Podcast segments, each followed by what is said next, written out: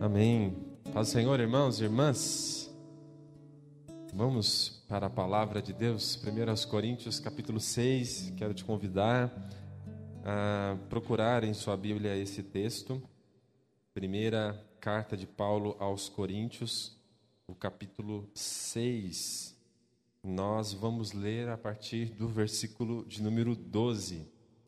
Continuar aqui a nossa adoração a Deus agora Voltando a nossa mente aqui para o texto bíblico, para aprendermos com a palavra de Deus, nós estamos falando sobre a, essa graça que nos empodera, empoderadora, que nos dá poder para viver de um modo que honre o nome do Senhor. Som. E agora, texto de Paulo, primeira carta de Paulo aos Coríntios, capítulo 6, nós vamos falar sobre a graça de Deus que nos dá poder para viver uma sexualidade saudável. O pastor propôs esse tema para nós conversarmos. Eu quero ler esse texto com vocês. Vocês encontraram? Amém? Diz assim a palavra de Deus para nós: Todas as coisas me são permitidas, mas nem todas são proveitosas.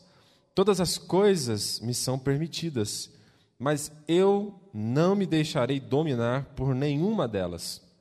Os alimentos são para o estômago e o estômago para os alimentos. Deus, porém, destruirá tanto um quanto o outro.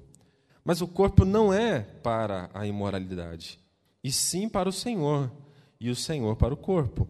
Deus não somente ressuscitou o Senhor, mas também nos ressuscitará pelo seu poder.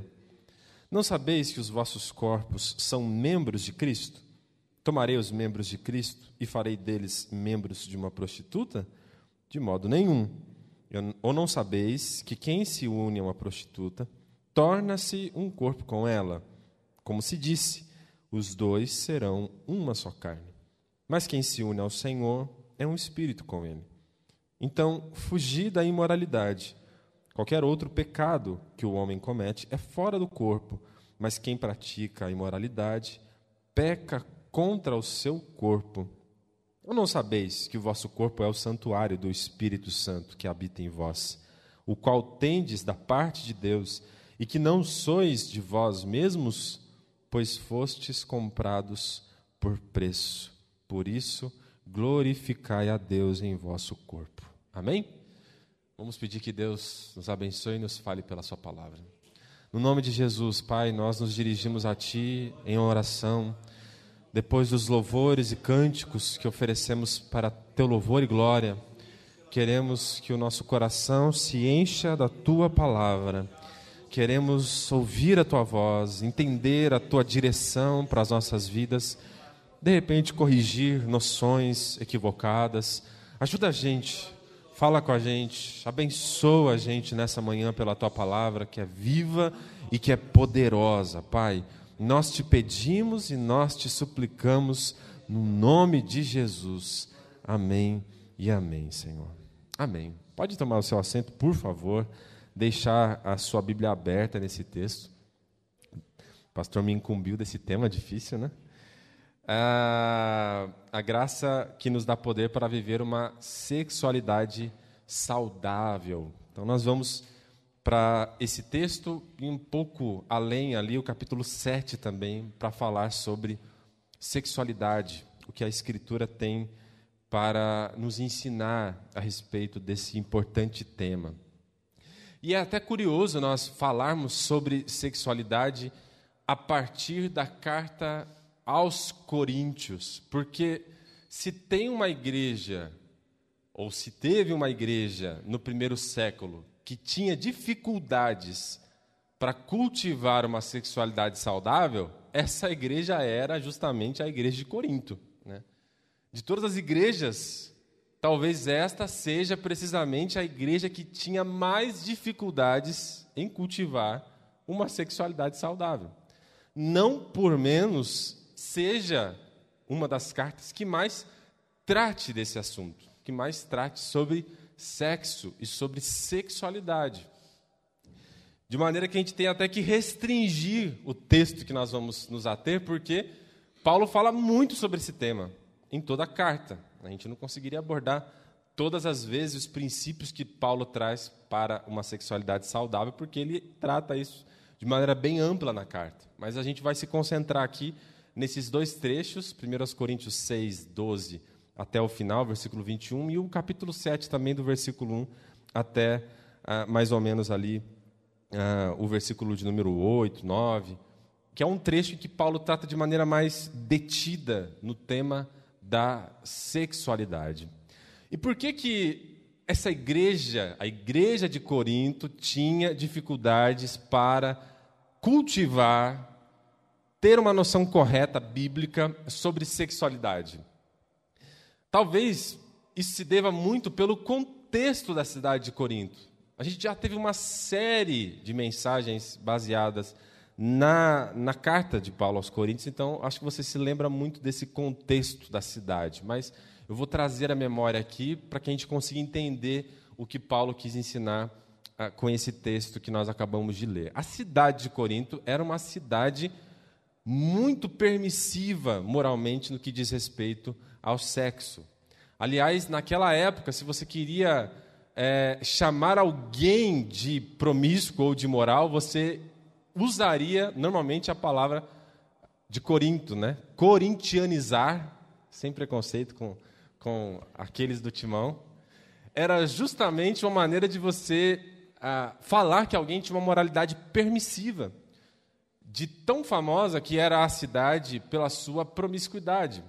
Uma cidade repleta de templos pagãos, onde nesses templos aconteciam orgias sexuais dentro de rituais de fertilidade e tantos outros, onde havia centenas de prostitutos e prostitutas cultuais servindo diariamente nos templos, uma cidade portuária muito importante na região da Caia, em que ah, recebia gente de todas as partes do vasto Império Romano, via de regra a maioria homens, que logo ao desembarcar dos navios procuravam o prostíbulo mais próximo.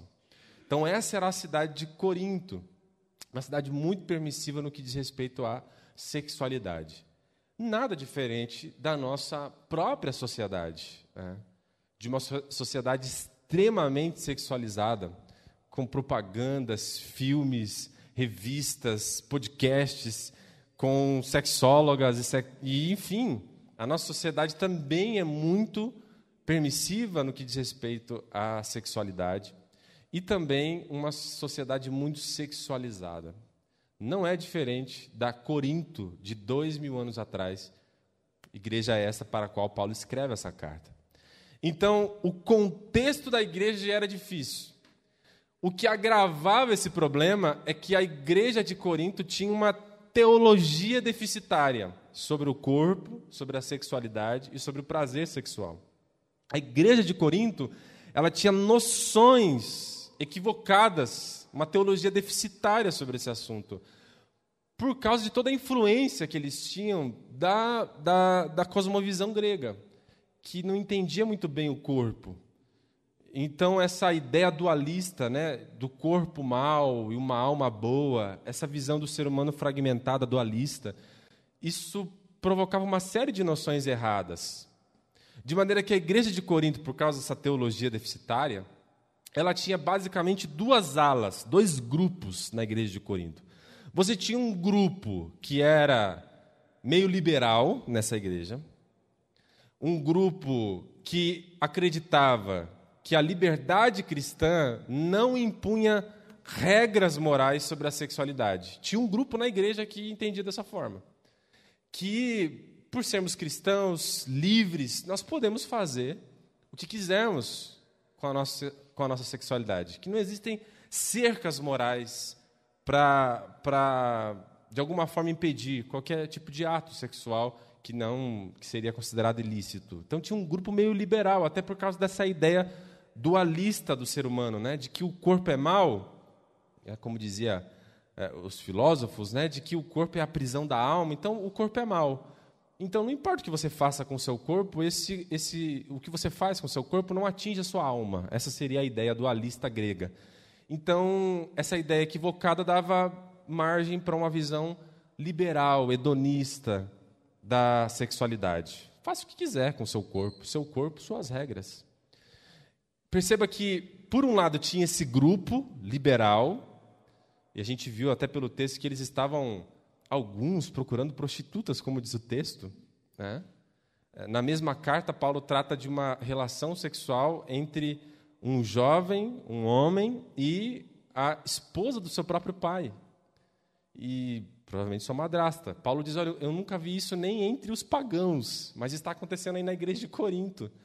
Então, você tinha uma ala da igreja permissiva, por causa de uma noção equivocada, bíblica, influenciada pela sua, sua cosmovisão grega, e você tinha uma outra ala que era o oposto, o extremo.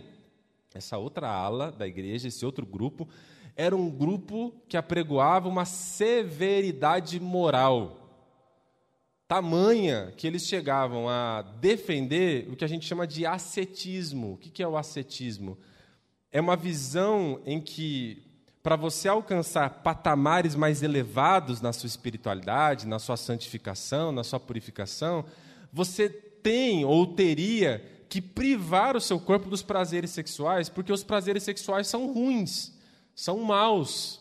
Também influenciado por essa ideia grega. Olha aí, a ideia grega do corpo. O corpo é mau, então, como é que você se santifica? Privando o seu corpo dos prazeres corporais. Então, o sexo começa a ser visto como algo negativo, porque o corpo é mau e as coisas do corpo são ruins. Então, se você quiser progredir na sua santificação, na sua espiritualidade, alcançar patamares mais elevados na sua purificação, então prive o seu corpo dos prazeres da carne, prive seu corpo da, da sexualidade. Você que é solteiro, não procure de maneira nenhuma se casar, porque no casamento você terá que ter satisfação sexual. E você que é casado, inclusive, abrace essa vida ascética, interrompa a prática sexual. Isso estava acontecendo. Estavam ensinando até para os casados que o sexo era mal e que deveria ser proibido. Um, um rigor ascético. Não desfrute dos prazeres sexuais se você quiser avançar na sua santificação. Perceba que a mesma ideia equivocada, dualista do homem, favorecia os dois grupos. Um grupo liberal, faça o que quiser com o seu corpo, não importa, não vai afetar a sua espiritualidade. E o outro, não, é, prive seu corpo de qualquer prazer, porque o corpo é mau e se você quiser desenvolver a sua alma, você precisa mortificar seu corpo é, e, e proibir a si mesmo qualquer tipo de prazer sexual. Com esse contexto, você consegue entender o que Paulo diz aqui em 1 Coríntios 6, versículo 12, até o capítulo 7. Porque esses dois trechos, Paulo vai falar com cada ala da igreja: a ala liberal e a ala que era ou que defendia uma severidade para com o corpo. Paulo vai responder os dois grupos. Então, Paulo começa respondendo primeiro para esse grupo aqui, que seria o grupo liberal, o grupo hedonista, o grupo que acha que, é, uma vez que nós somos livres em Cristo, nós não temos mais cercas morais. Você pode fazer o que quiser com a sua, com o seu corpo e com a sua sexualidade. E que Paulo responde para esse grupo? Tudo tentando fazer com que os coríntios, esses cristãos, tivessem e cultivassem uma sexualidade saudável. Nesse trecho aqui, então, voltamos para esse texto, 1 Coríntios 6, Paulo conversa com esse grupo e ele traz três ensinos sobre uma sexualidade saudável. O primeiro ensino que ele traz é que uma sexualidade saudável é aquela, é aquela que não usa a liberdade cristã como justificativa para os seus pecados. Entendeu? Uma sexualidade saudável é aquela que não usa a liberdade cristã para justificar os seus pecados. Porque era isso que essa ala da igreja estava fazendo, usando a liberdade cristã para justificar os seus pecados. Veja que o versículo 12, Paulo começa a falar com esse grupo. Ele diz assim: Todas as coisas me são permitidas. Na sua Bíblia pode não estar, mas o ideal é que estivesse em aspas, porque o que Paulo está fazendo é respondendo a igreja de Corinto. A igreja de Corinto mandou uma carta para Paulo. Se você ler o primeiro capítulo, você vai entender isso. E nessa carta, eles escreveram várias dúvidas e várias questões que estavam acontecendo. Então, no decorrer da carta, Paulo vai pegando essa carta que escreveu para ele e ele vai respondendo. Então, quem é que diz todas as coisas me são permitidas? Não é Paulo que está dizendo isso. Quem está dizendo isso é a igreja de Corinto. Então, é entre aspas. Ele está dizendo assim: vocês estão dizendo isso. Todas as coisas me são permitidas. Fecha aspas. Vocês estão dizendo isso. Então, Paulo está respondendo: olha, vocês estão ensinando isso aí, não é? Todas as coisas me são permitidas? Entre aspas. E Paulo poderia dizer: verdade, nós fomos libertos em Cristo. Nós somos livres, é verdade. Mas, aí continua o versículo, então agora ele contrapõe o que os coríntios estavam dizendo. Vocês estão dizendo que todas as coisas são permitidas? É verdade. Continua, mas nem todas as coisas são proveitosas. De novo, entre aspas, todas as coisas me são permitidas. Fecha aspas. Vocês estão dizendo isso, todas as coisas me são permitidas. E aí ele contrapõe, conjunção adversativa. Mas eu não me deixarei dominar por nenhuma delas. Então, Paulo pega a frase deles e contrapõe. Vocês estão dizendo todas as coisas me são permitidas? E alguns estudiosos até acham que os cristãos estavam usando uma frase de Paulo, só que de maneira errada. Paulo que dizia: Nós estamos livres em Cristo. Sabe, nós fomos libertos por Cristo, Ele nos salvou. E aí essa ala mais liberal pegava essa frase de Paulo e dizia: lembra que Paulo ensinou que a gente é livre? Então a gente pode fazer o que a gente quiser. E aí Paulo diz: não, não é isso. Não use a liberdade cristã para justificar os seus pecados sexuais. É isso que Paulo está dizendo. Todas as coisas me são permitidas, mas nem tudo convém. Nem tudo é aproveitável. Eu sou livre para colocar o dedo na tomada. Mas não é muito bom colocar o dedo na tomada. Mais ou menos isso que ele está falando. Você é livre, ninguém vai te pedir de fazer isso. Mas não é porque você é livre para fazer o que você quiser, no sentido de que você tem essa liberdade cristã, que você vai deturpar a liberdade cristã, usando-a para justificar as suas falhas morais. Porque é isso que eles estavam fazendo. usando a justificativa bíblica para, de alguma forma, poder validar o pecado sexual. Então, Paulo diz: não, cuidado, porque nesse uso da liberdade cristã, você pode ser dominado por uma tentação muito forte. Você diz: Eu sou forte, eu aguento, eu sou livre em Cristo. E aí você se coloca em uma situação de tentação sexual em que você acha que vai conseguir caminhar bem, sem se prender, sem cair em tentação, e Paulo diz: cuidado, você pode ser dominado por aquilo que você acha que é forte bastante para controlar. A igreja de Corinto estava basicamente ah, dizendo isso, usando a liberdade para justificar o seu pecado. E às vezes nós corremos o risco de acharmos que ah, não tem problema isso ou aquilo, eu tenho maturidade, eu consigo lidar com isso. E Paulo diz: cuidado, Cuidado. De repente você se coloca numa situação de uma tentação que é mais forte do que você.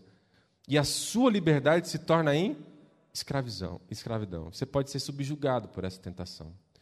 Então, analise bem, você é livre. Analise bem as circunstâncias e não use a sua liberdade cristã para se colocar em uma situação em que você se vê dominado, em que você ah, usa a sua liberdade para ser escravizado pelo pecado sexual. Então, cuidado. E aí, o segundo princípio para ter uma, uma sexualidade saudável nesse sentido, e continuando o texto, é que uma sexualidade saudável não é somente aquela que usa sua liberdade ou que não usa a liberdade para justificar os pecados, mas é aquela que, entendendo que é livre, então passa a controlar os seus impulsos naturais. Porque os cristãos de Corinto, essa ala, estava dizendo: tudo me é permitido, ou seja, eu posso dar vazão aos meus impulsos e, aos, e às minhas propensões naturais na sexualidade, porque eu sou livre, então eu posso dar expressão, extravasar os meus impulsos sexuais. E Paulo diz: não, pelo contrário, você precisa controlar esses impulsos. Por que controlar? Porque olha o versículo de número 13. De novo, você tem que colocar entre aspas aqui o versículo 13, porque começa assim o versículo 13 Os alimentos são para o estômago e o estômago são para os alimentos. Deus, porém, destruirá tanto um contra o outro. Fecha aspas. Quem estava dizendo isso? Os cristãos de Corinto. Eles estavam dizendo isso. Os alimentos são para o estômago, o estômago para o alimento. Deus vai destruir os dois. Fecha aspas. Aí vem o mas, quer dizer que Paulo está contrapondo essa ideia. Então você tem que ler dessa forma o texto, senão você não entende. O bordão dos cristãos de Corinto, dessa ala liberal, era essa. Ele estava dizendo assim: olha, a gente tem o estômago, a gente tem a comida.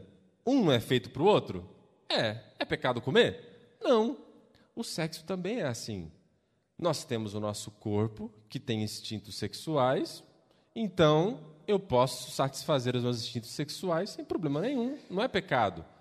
O estômago é para a comida e a comida para o estômago, como o sexo é para o corpo e o corpo para o sexo. Essa é a justificativa deles. Essa é a justificativa que eles estão usando. Eles estão dizendo assim: é uma, é uma expressão natural do meu corpo. Então é só eu satisfazer essa, essa necessidade natural. Não tem problema nenhum. Paulo coloca entre aspas, porque ele diz assim: em parte, vocês estão dizendo uma coisa verdade, verdadeira. Nós, nós temos uma natureza sexual que pode e, e precisa ser satisfeita. E Deus é que criou essa natureza. Só que existe o jeito certo de satisfazer essa necessidade. Porque ele contrapõe no versículo 13 dizendo: Mas o corpo não é para a imoralidade. O corpo não é para a imoralidade. Então, qual que é a ideia aqui? Ele está dizendo: vocês estão dizendo que o corpo é para o sexo, como o sexo é para o corpo? É verdade. Mas existe um ambiente no qual Deus estabeleceu que essa satisfação sexual fosse realizada. E esse ambiente que Deus criou para que a sexualidade humana fosse satisfeita é o ambiente da relação conjugal. Quando nós tentamos satisfazer a nossa sexualidade em um ambiente fora desse ambiente planejado por Deus, isso é o que a Bíblia chama de imoralidade. A palavra grega aqui que Paulo usa é a palavra porneia, de onde vem, por exemplo, a pornografia em português. Né? A palavra porneia, na verdade, significa qualquer ato sexual fora da relação que Deus estabeleceu para que a sexualidade fosse satisfeita. Como que Deus estabeleceu esse ambiente? O casamento, o matrimônio, a relação conjugal. É o ambiente seguro, de compromisso entre duas pessoas que decidiram se amar uma, uma a outra por toda a vida, e nesse ambiente seguro de compromisso mútuo, de amor mútuo, de entrega mútua, é nesse ambiente seguro que Deus planejou que a sexualidade fosse satisfeita. Fora desse ambiente, o ato sexual na Bíblia é chamado de porneia, imoralidade, fugiu do padrão. Os coríntios, essa ala liberal, estava dizendo: não, é uma, é uma é uma propensão natural do nosso corpo. Você pode satisfazê-la como você quiser, sem regras morais. Não existem regras morais para o sexo. Parece que a gente está ouvindo um discurso contemporâneo. Mas era o discurso desses cristãos. Paulo diz: vocês estão enganados. Né? O que acontece é justamente, basicamente, que nós precisamos controlar os nossos impulsos para dar vazão a eles apenas nesse ambiente seguro da conjugalidade. Ah, por exemplo, se a gente levar esse argumento dos coríntios a sério, então qualquer propensão natural nossa nós deveríamos satisfazê-la. Por exemplo, a, a, o instinto de violência é natural no ser humano. O instinto de reagir, até de retaliar com violência diante de uma circunstância. Se você for dar vazão a todas as suas propensões naturais, o que, que seria do mundo, né? Se nós dessemos vazão nossa, ao nosso instinto de violência, de retaliação, Imagina o que seria do mundo. Então, não é porque é um instinto natural ou uma propensão natural que você não, não pode colocar isso debaixo de regras morais. Então, é uma propensão natural a sexualidade. Deus criou o ser humano sexualizado, um, dotado do prazer sexual, mas também criou o ambiente seguro para que o ser humano pudesse desfrutar desse prazer sexual. E esse lugar é o ambiente conjugal. Isso está em Gênesis capítulo 2, onde Deus estabelece a relação conjugal, homem e mulher, uma relação heterossexual, uma relação perene, onde ah, não pode se dissolver, né? os dois serão uma só carne para sempre. Então, é uma relação indissolúvel, uma relação heterossexual, monogâmica, uma relação que Deus estabeleceu para que a satisfação sexual fosse realizada. Fora desse ambiente, Paulo está dizendo, você precisa controlar os seus impulsos sexuais. Somente nessa relação é que Deus deseja que a satisfação sexual aconteça. Então, para cultivar uma sexualidade saudável, a gente não pode usar a liberdade cristã para justificar os nossos pecados, nós não podemos também, como diz o texto, é, começar a dar vazão irrestrita aos nossos instintos, não. Controle-se. Né? O corpo não é para a imoralidade. E aí, em terceiro lugar, uma, uma sexualidade saudável é aquela que entende, então, o valor do corpo para a espiritualidade. Por que entender o valor do corpo? Porque Basicamente, o que essas pessoas liberais da igreja estavam fazendo era uma banalização do sexo. Eles estavam dizendo assim: não, é uma coisa natural do corpo, satisfaça-o como você quiser. Tanto como, quanto comer, dê vazão a esse instinto. Essa noção é uma noção que banaliza o sexo. E é o que acontece na nossa própria sociedade, em que o sexo ele é visto como uma simples troca de fluidos entre seres humanos, uma apenas apenas uma satisfação biológica, como qualquer outra. Né? As pessoas falam sobre sexo casual, apenas uma noite. O que acontece na nossa época era o que acontecia na época também de Paulo, uma banalização do sexo. Paulo está dizendo assim: não, o sexo é a relação mais íntima entre dois seres humanos que Deus estabeleceu para a humanidade, a fim de experimentar a cumplicidade e o amor de maneira extrema dentro de uma relação conjugal. O sexo é muito importante porque ele tem a ver com o corpo. E o corpo é importante para Deus. E aí Paulo quebra aquela visão grega do corpo, o corpo como negativo. Paulo está dizendo assim: não, o corpo é muito bom. Quem fez o corpo? Deus. Quem o dotou do prazer sexual? Deus. Deus o criou e disse que era muito bom lá no Gênesis. Então o corpo é bom. E aí Paulo está respondendo a isso no versículo 13 versículo 13, Paulo diz: O corpo não é para a imoralidade. Por quê? Porque o corpo é para quem? Versículo 13: O corpo é para o Senhor, e o Senhor para o corpo. O corpo é importante para Deus. Nós podemos viver uma espiritualidade fragmentada. Todas as áreas da nossa vida são para Deus, inclusive o aspecto corporal humano. Paulo está dizendo que o corpo é importante, tão importante que ele não é descartável, ele vai ser ressuscitado na vinda de Jesus. Não é isso que vai acontecer? Paulo diz isso no versículo número 14. Deus não somente ressuscitou o Senhor, mas também nos ressuscitará pelo seu poder. Ele vai ressuscitar esse corpo aqui. O grego queria se livrar da prisão da alma, que é o corpo. O corpo é ruim, eu quero morrer e me ver livre desse corpo.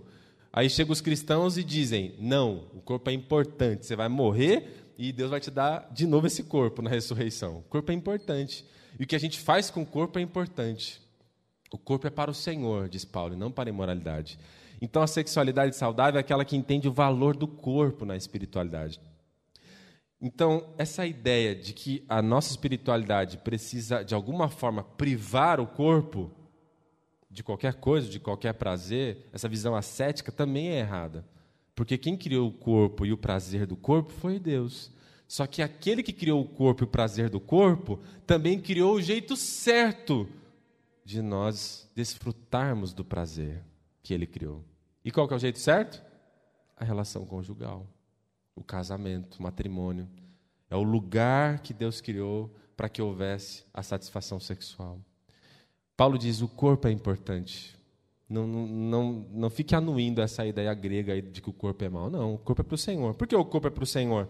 Porque o corpo pertence ao Senhor. Não é isso que diz? Versículo 15: Não sabeis que os vossos corpos são membros de Cristo? Por isso que ele vai contra a ideia. Olha que igreja bem legal essa, né, irmãos? Cristãos indo no prostíbulo. Olha aí, versículo 15 não sabeis que os vossos corpos são membros de Cristo? Tomarei os membros de Cristo e farei, farei deles membros de uma prostituta? De modo nenhum. Que igreja, né? Que coisa. Pessoal ia para o prostíbulo ou para o templo pagão, porque lá também tinha prostitutas e prostitutos. é, cultuais. O pessoal ia, e é isso que estava acontecendo. E Paulo diz: esse pessoal que está indo fazendo isso não entendeu a sacralidade do seu corpo. Esse corpo é importante para Deus porque esse corpo foi comprado por Deus. Ele pertence ao Senhor.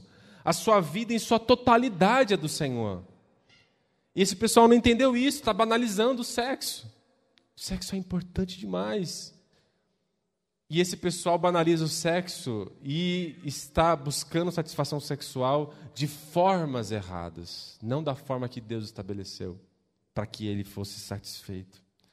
Então, Paulo usa essa lógica bíblica de que o corpo é bom e o prazer sexual é bom para ensinar que a espiritualidade tem tudo a ver com o corpo. O corpo é importante porque pertence a Deus, e não somente porque pertence a Deus, mas porque é habitado por Deus. Olha o que diz o texto no versículo de número 17. Quem se une ao Senhor é um espírito com ele. Então, fugir da imoralidade. Qualquer outro pecado que o homem comete é fora do corpo, mas quem pratica a imoralidade peca contra o seu próprio corpo, não é? E o que é esse corpo? Versículo 19. Não sabeis que o vosso corpo é santuário do Espírito Santo e que habita em vós, o qual tendes da parte de Deus e que não sois de vós mesmos, porque fostes comprado por preço. Então glorificai a Deus no vosso corpo. Esse corpo foi comprado, ele é importante porque ele pertence ao Senhor, e não somente ele pertence ao Senhor, mas ele é habitado pelo Senhor. Quem habita em nosso corpo? O Senhor pelo seu Espírito Santo. Ele não somente comprou essa casa, ele veio morar nessa casa. Amém? Esse corpo é habitado, diz Paulo. O Espírito Santo habita, habita em vocês. E não dá para vocês fazerem assim, o Espírito Santo, tem como sair agora um pouquinho, dar umas férias aí, porque eu quero usar esse corpo do jeito que eu quero. É isso que Paulo está dizendo. Não tem como vocês pedir desalojar o Espírito Santo. Ah, vamos uma semana mais ou menos, depois o senhor volta. Nesse, nesse, nesse tempo aí eu vou usar meu corpo como eu quiser. Paulo diz: não, esse corpo não é seu mais, é do Senhor, o Senhor habita nele, e o Espírito Santo está nele o tempo todo. Jesus disse que o Espírito Santo habitaria em nós para todo sempre. Então ele não tira férias, ele está em nós. E aí Paulo diz: aí você então, com esse corpo habitado por Deus, sagrado, porque é santuário de Deus, e de repente você pega essa casa tão bonita, que foi limpa, purificada, e você começa a enlamear ela toda. Porque foi isso que Cristo fez com cada um de nós. Nos comprou, nos purificou, e essa casa ficou limpinha, bela, para Ele habitar. Aí a gente vai lá e começa a emporcalhar toda essa casa. Né? Quando nós usamos esse corpo e a nossa vida de uma maneira que Deus não criou, para que o nosso corpo fosse ah, desfrutado, Deus criou o prazer, mas para que ele fosse expressado, desfrutado do jeito que ele planejou, dentro de uma relação segura, de amor mútuo. Então, Paulo ensina isso, especialmente aqui para se ele está tratando com os solteiros, está dizendo: cuidado, para você cultivar uma, uma espiritualidade saudável, não justificar os seus pecados com a liberdade cristã, controlar os seus impulsos, não é porque eles são naturais que eles podem ser extravasados, eles têm um lugar certo para serem expressados dentro do casamento. E em terceiro lugar, não desvalorize o corpo. O sexo é bom, é importante, o corpo é bom, é importante. Ele foi comprado pelo Senhor, ele é a habitação do Senhor. Então, use esse corpo de um modo que glorifique ao Senhor. E aí, claro, ele termina no, no capítulo 7 tratando um pouco mais com os casados sobre o que significa essa sexualidade saudável. O que significa essa, sexualidade saudável em relação aos casados? Alguns princípios. Primeiro, Paulo ensina que a sexualidade saudável em relação aos casados é aquele em que há uma em que as pessoas encontrem a satisfação no próprio cônjuge. Olha o versículo de número 1 e 2 do capítulo 7. Veja aí. Agora, quanto às coisas sobre as quais escrevestes, está vendo? Paulo está falando da carta que escreveram para ele. Então, vocês escreveram sobre algumas coisas, ou seja, que é bom que o homem não toque ou não tenha relações com mulher. Quem disse isso? Não foi Paulo. Quem disse isso foi a igreja de Corinto. Vocês escreveram isso. É bom que o homem não tenha relação com mulheres. Vocês escreveram isso. O que tem a assinar em relação a isso? Versículo 2.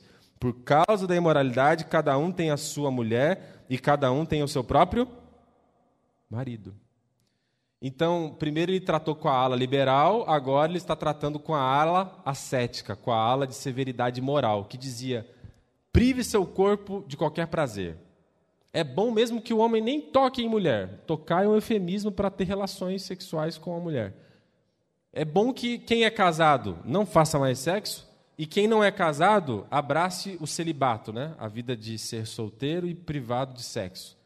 Isso que é o certo, se você quiser galgar patamares mais elevados da sua espiritualidade. Paulo diz: é errado, vocês estão totalmente errados.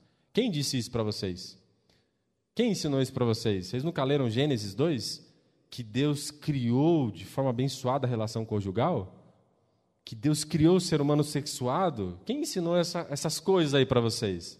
Paulo está tratando disso, está dizendo assim: vocês que escreveram essas coisas, que, que eu tenho para ensinar para vocês? Versículo 2: Por causa da imoralidade, porneia de novo, que cada um tenha sua própria esposa e cada esposa, cada mulher tenha seu próprio marido. Ter, de novo, é uma, um eufemismo para ter relações sexuais. Paulo está dizendo assim: que cada pessoa casada encontre a satisfação sexual no seu cônjuge. O marido na sua esposa e a esposa no seu próprio marido. Que cada um encontre a satisfação sexual no outro, no cônjuge. Porque um dos pecados que Paulo fala aqui é sobre o adultério. Justamente quando um dos cônjuges não encontra mais satisfação sexual no seu cônjuge, mas procura essa satisfação sexual fora da relação conjugal. Então, Paulo diz: uma, uma sexualidade saudável é aquela em que os cônjuges encontram satisfação no esposo, na esposa, no cônjuge. Como os cristãos estavam privando um ao outro do sexo, Paulo disse: vocês estão errados. Porque é no casamento que Deus quer que a expressão sexual aconteça. Esse prazer, essa alegria deve acontecer na relação conjugal. Então, a relação conjugal, diz Paulo, é o ambiente seguro para você viver a sua expressão sexual. Também, a, essa relação ou essa a, essa sexualidade saudável é aquela em que um encontra prazer no outro de maneira mútua, porque diz o versículo 3: o marido cumpra a sua responsabilidade conjugal para com a sua esposa e do mesmo modo a mulher para com o seu marido. Então, responsabilidade, alguns até algumas traduções dizem dever. Paulo está dizendo basicamente que você precisa se preocupar com o outro na relação conjugal. A gente no nosso mundo fala mais de direitos do que de deveres, né? Todo mundo só pensa nos seus próprios direitos, né? E aí Paulo está dizendo assim, antes de você pensar em ficar exigindo seus direitos na relação conjugal, pense, pense nos seus deveres, no que você deve ao outro. Você deve o afeto, o amor ao outro, antes de exigir isso do outro. Então, Paulo está dizendo uma relação conjugal saudável é essa em que um encontra prazer no outro e esse prazer é mútuo. Esse prazer é mútuo. Ou seja, a ideia de no casamento uma das partes estarem insatisfeitas sexualmente não é o que Deus planejou. Deus planejou e Deus deseja, Deus se alegra que na relação conjugal não haja um dos cônjuges insatisfeitos. Ele quer que a satisfação sexual seja mútua, cônjuge esposa e esposo. É isso que Paulo está falando. Tanto é que no versículo de número 4 ele diz: A mulher não tem autoridade sobre o próprio corpo, mas sim o esposo no corpo da sua esposa. Versículo 4: Também da mesma forma, o esposo não tem autoridade sobre o próprio corpo, mas a mulher sobre o seu próprio corpo. Mas a mulher sobre o corpo do marido. Ou seja, é uma relação de mutualidade em que um pensa no outro, em que a entrega é total. O esposo diz: a minha vida em sua totalidade, inclusive meu corpo, é seu. E a esposa diz: a minha vida em minha totalidade, inclusive meu corpo, é seu. É uma entrega mútua. É uma entrega mútua na sexualidade. Então, isso é importante porque, basicamente, o que Paulo está dizendo era revolucionário para a época. Numa época patriarcal, né? falar que a mulher tinha o direito sobre o corpo do homem Paulo já está à frente do feminismo dois mil anos, né?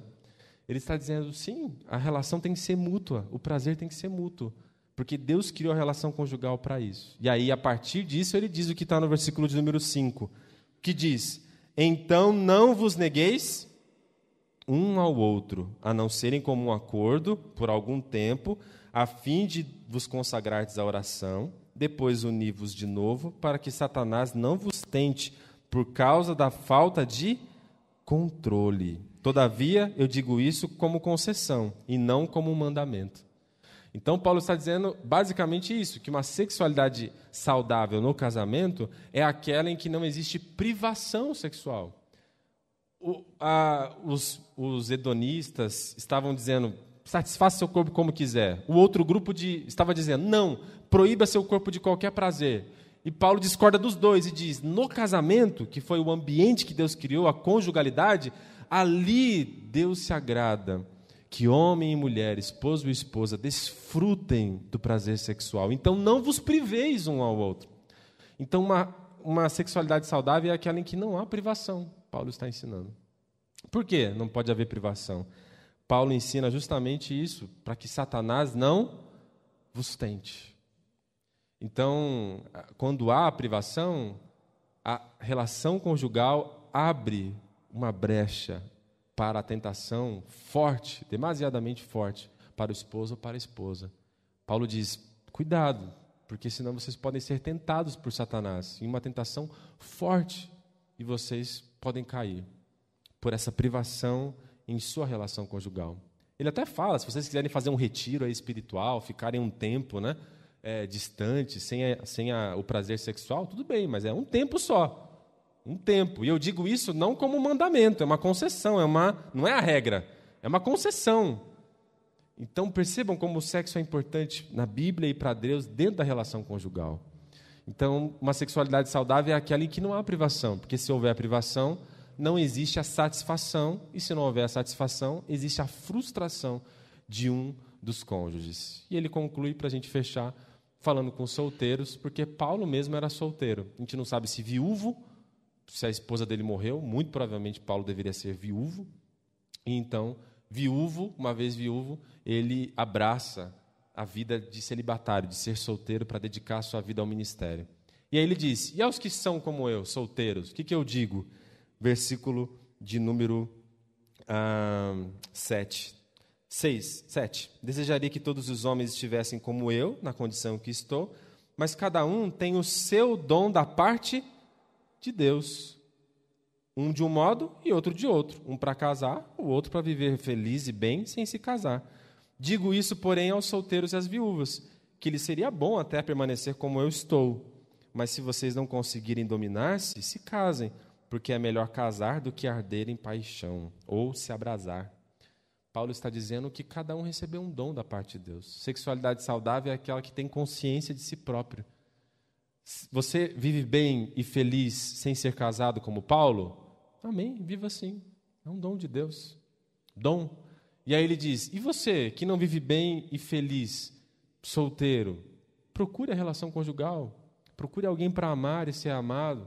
Procure o casamento. Foi esse ambiente seguro no qual Deus instituiu para que houvesse essa satisfação sexual humana, numa relação em que um ama o outro, está compromissado com o outro para o resto da vida. Esse é o ambiente seguro que Deus criou para que houvesse a expressão sexual e o prazer sexual. Então, se você não recebeu esse dom para viver bem e feliz solteiro, busque o casamento, Paulo está dizendo. Cada um vê a si próprio, esteja consciente de si próprio. Cada um de um jeito, diz Paulo. Veja a sua vida, porque é melhor casar do que abrasar, que já foi bastante usado equivocadamente essa expressão. A ideia de abrasar é queimar em desejo. Então ele está dizendo assim: quem fica queimando de desejo e nunca o satisfaz, seria preferível que não vivesse de maneira frustrada, mas que encontrasse uma relação conjugal para poder satisfazer o seu desejo, o seu prazer sexual. Então, é melhor casar do que abrasar nesse sentido, para que você viva o seu desejo de maneira legítima diante de Deus, como ele expressou na sua palavra, dentro da relação conjugal. Tudo bem até aqui? Né? Uma, uma sexualidade saudável envolve tudo isso. Entender o valor do corpo, não usar a nossa liberdade para justificar os nossos pecados, controlar os nossos impulsos, dentro do casamento, satisfazer o cônjuge, o esposo e a esposa, pensar nele e nela primeiro, para que a relação seja de prazer mútuo. E, claro, para os solteiros, diz Paulo, busque a relação conjugal, que é o ambiente seguro que Deus planejou para que houvesse o prazer sexual. Se viver bem e feliz sendo solteiro, amém, viva assim, né? sem problema nenhum, é um dom da parte de Deus. Paulo tem palavra para todo mundo, para solteiro, para casado, para viúvo, para todo mundo. É a palavra de Deus para nós. E quando a gente pensa nisso, para a gente poder orar, o que salta aos nossos olhos é o que Paulo disse: Olha, vocês foram comprados por bom preço. Então glorifique a Deus em vosso corpo. Corpo de vocês, a sexualidade de vocês foi comprada por Deus, porque Cristo nos comprou na cruz. Então agrade a Ele com a sua sexualidade, com o seu corpo. Vamos orar? Vamos ficar em pé? De repente nós precisamos ter noções mais bíblicas sobre a sexualidade. E de repente precisamos ajustar a nossa lente, o nosso entendimento. E esse é o momento oportuno pedir a Deus pela Sua palavra para que a gente consiga viver uma sexualidade que agrade a Ele e viver o nosso corpo de uma maneira que honre o nome dele. Vamos orar nesse sentido. Pai, nós lemos a Tua palavra, é apenas uma parte de tudo que o Senhor tem para ensinar. Tem tanta coisa, mas no, naquilo que o Senhor nos ensinou hoje pela Sua palavra, nós entendemos que precisamos valorizar o nosso corpo e a sexualidade, porque o Senhor nos criou. E o Senhor fez o nosso corpo para o prazer sexual, mas dentro de uma relação conjugal, de amor, de carinho, de cumplicidade, de compromisso. Ajuda a gente a viver a sexualidade e os prazeres físicos dentro daquilo que o Senhor quer que a gente viva. Abençoa a tua igreja, abençoa o nosso coração para que a gente consiga entender e mais do que entender, viver essa expressão de uma maneira que honre e que agrade ao Senhor Jesus. Nós te pedimos assim, ajuda a gente para que o nosso corpo seja para a tua glória e a nossa sexualidade também, que honre e glorifique o teu santo e bendito nome, Senhor. Faz isso é a nossa súplica no nome de Jesus, para a glória do Senhor Jesus. Amém. Vamos cantar ao Senhor?